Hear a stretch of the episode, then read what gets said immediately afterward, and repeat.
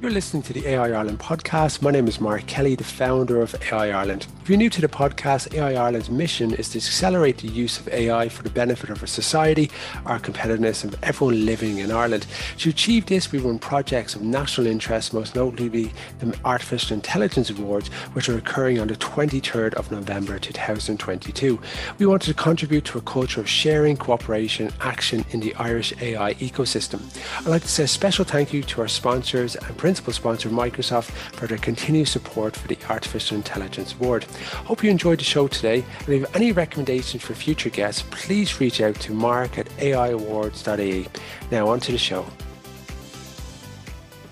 Hello, everybody. Mark Kelly here from AI Ireland. I hope everyone is doing really, really well today. I have the pleasure of speaking with Aviva Cohen. Aviva is the CEO and co founder of a company called SeamlessCare.ie. And today we are chatting because Aviva and the team at Seamless Care are actually part of our finalists for our AI and Startup Awards. And we have on the 23rd of November, we will be showcasing the AI Awards, and Aviva will be there on the day. And we're going to have a short overview about the application for Seamless Care. And for people don't know what Seamless Care is, is an empathetic available on a mobile app as an a- API, and it works by recording up to 10 seconds of a non-verbal person vocalizations. Then pre-trained AI interprets up to 10 emotional states, such as happy or confused. The AI can also learn about each individual user, and the account holder can customize the AI using accessible interfaces. So, as part of the four finalists for the awards, we're really, really interested in finding out a little bit more about this. Aviva, very, very good to have you on the show today. Thank you. Aviva, before we jump into seamless care, would you mind telling me a little bit of a background about yourself? Sure. I think my background's a little unusual for people in tech. I was a philosophy lecturer and I was also a senior communications trainer. And then in 2006, um, my late husband had a stroke, and that left him nonverbal and with profound uh, cognitive impairment and physical impairment. So um, over the years, I I started researching ways to help him to improve, and that brought me into the realm of technology.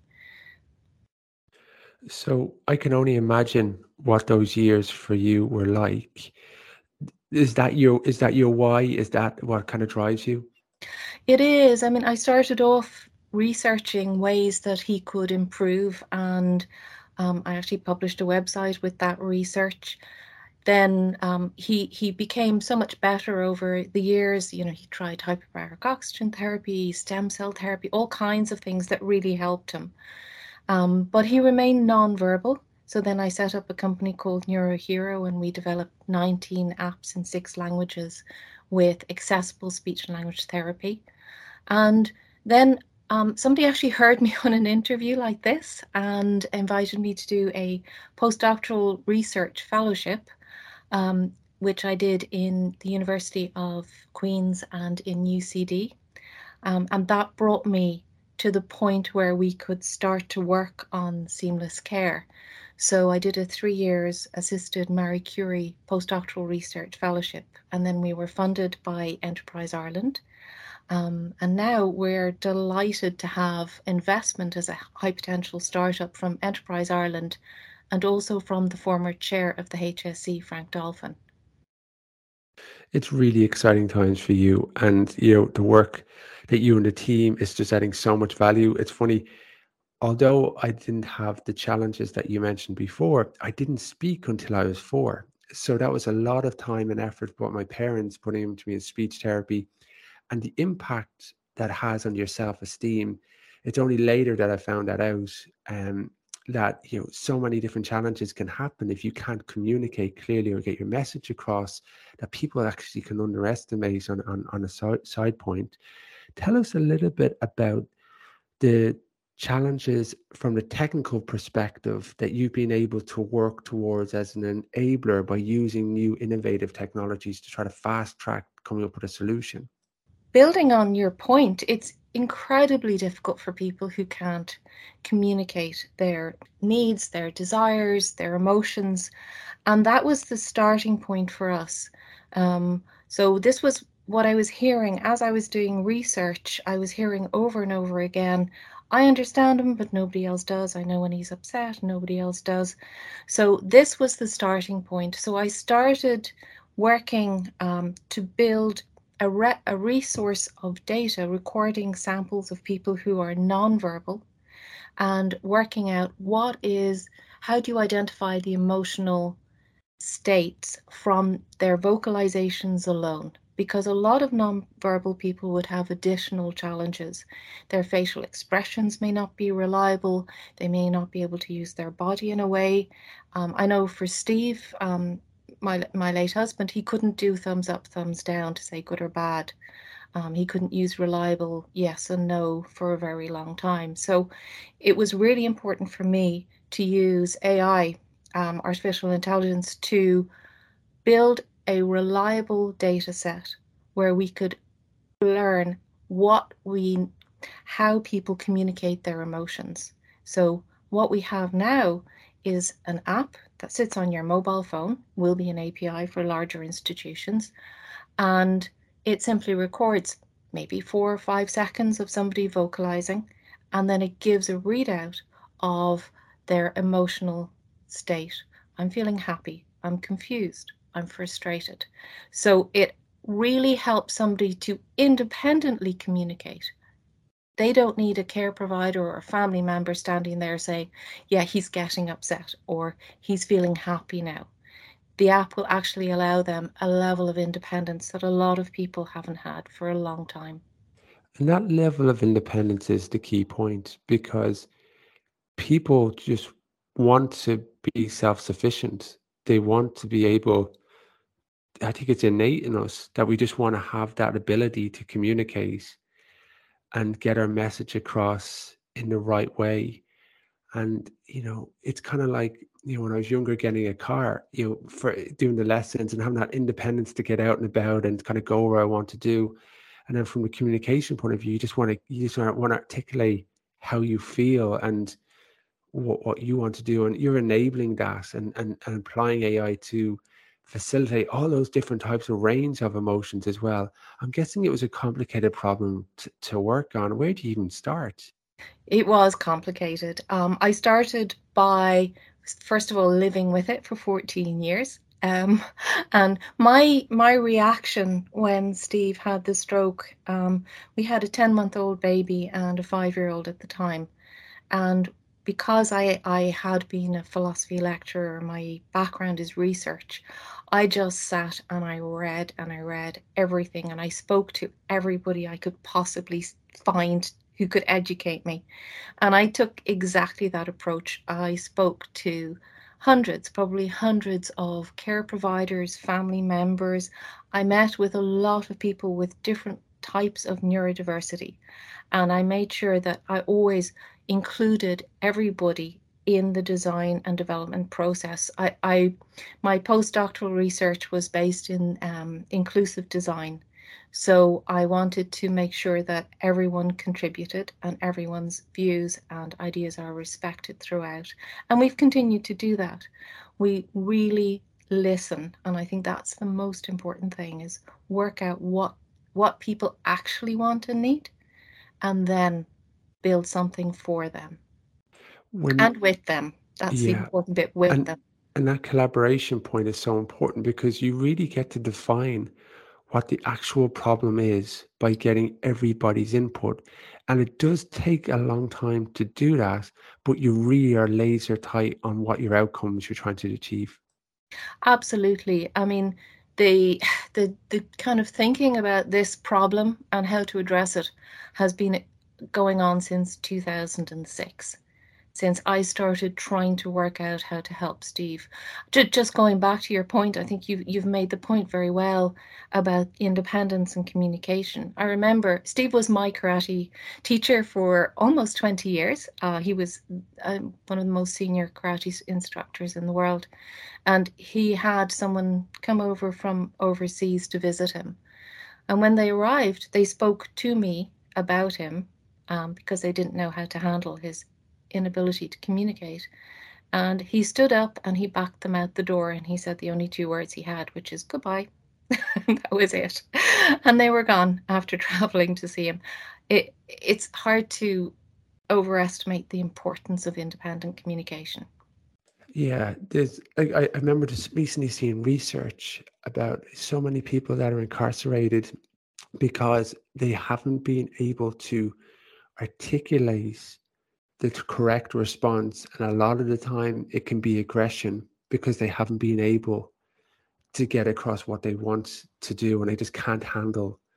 They go into a kind of a state of overwhelm because they don't know how to to, to manage that and, and work through it. So it's it's a it's a it's it's a problem that people can underestimate all the symptoms that can come from that. Hosted by AI Ireland in conjunction with principal sponsor Microsoft, the fourth annual AI Awards is taking place on the 23rd of November 2022. This is a morning to afternoon event with a smart casual dress code. You'll have the opportunity to connect with some of the finest minds and organisations in the Irish artificial intelligence community. The ceremony draws a large audience of the AI community, data scientists, research engineers, technology CEOs, and some exceptional guests, and of course the awards finalists themselves. To attend on the day, please head over to Eventbrite slash AI Awards or on the AI Ireland website where you'll find the tickets page. Our predictive AI model clearly indicates that you cannot afford to miss this event. Act now. Tell us a little bit about some of the the initial return on investments or benefits that you're actually seeing. So this is the first thing that I mean what you're talking about is central to what we're doing. So empathic is the name of the app empathic because it understands emotion. And one of the biggest problems at home and in caring institutions is that people do become frustrated and that can manifest as challenging behaviors where people can either um, become more aggressive towards those who are providing care or they might for example try and stand up and walk when they don't have the physical capacity because they're too frustrated to, to wait until you understand what they're trying to get. Um, so the consequences can be um, falls, injuries to staff, poor staff retention, very poor quality of life for the person who may become sedated, or very difficult management issues for, um, let's say, uh, care providers where you might need several people to help with one person who is just understandably frustrated um, and, and behaving in a challenging way. So what we have found through the testing, we've been testing this for for a couple of years now, is that we're getting reports that people feel calmer because they feel understood. The number of challenging behaviors have decreased. The quality of life has increased for both the care provider and the care recipient. And also that people are they're they're more motivated. So we had one story where a lady went for a walk. Uh, she she was taken for a walk by her care assistant, and she lost her shoe on the walk, um, which you know can happen if you're in a wheelchair.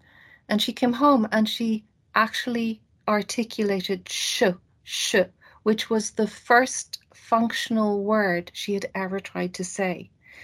And her care her primary carer believed that this was because the activity of using empathic where people were focusing and saying i see you're feeling happy now. I see i'm i, I understand you're getting upset.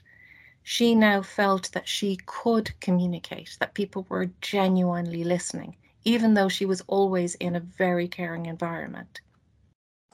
And, and it it she had to get that out to let people know because it was so pressing for her to articulate what had just happened because something wrong had happened and she wanted to make it right. And it, you, you, kind of classify as that kind of that functional word. Mm-hmm. But she was felt so much better for people understanding and and and, and letting her, um, you know, f- acknowledge how she's feeling at, at, at that time. It, um, it's a it's a natural human instinct. If we feel understood, then we are more inclined to take part socially and to feel well in ourselves, and that changes how we act in the world. And in the world we live in, very few people are listening anymore because everyone's just digitally distracted. in their own world and I you know I have to stop myself finishing other people's sentences now and just trying to be really cognizant of letting people chat and letting people speak rather than actually trying to put my phrasing on it or, or, or whatever. And it's a, it's a real skill just to sit on my hands tell us a little bit about the future. You really exciting times with enterprise ireland high potential startup where, where are you aiming to go to so it's actually incredibly exciting at the moment. We are um, just about to launch the open beta version. So we're inviting anyone who lives with or knows someone who is non-verbal, that is, who has fewer than 20 functional words. We're inviting them to join the testing. They just get to use Empathic uh, without charge until the end of January. And um, after that, then we will be releasing Empathic for sale. And we're very cognizant of the fact that um, carers at home don't have huge incomes. So we are keeping it at 9.99 a month, which is, you know, doable for, for everybody, we feel. Um, and then we're also offering packages bulk licensing for organizations and institutions and over a thousand licenses then we offer an api so it's really exciting times for us. We're getting empathic out there.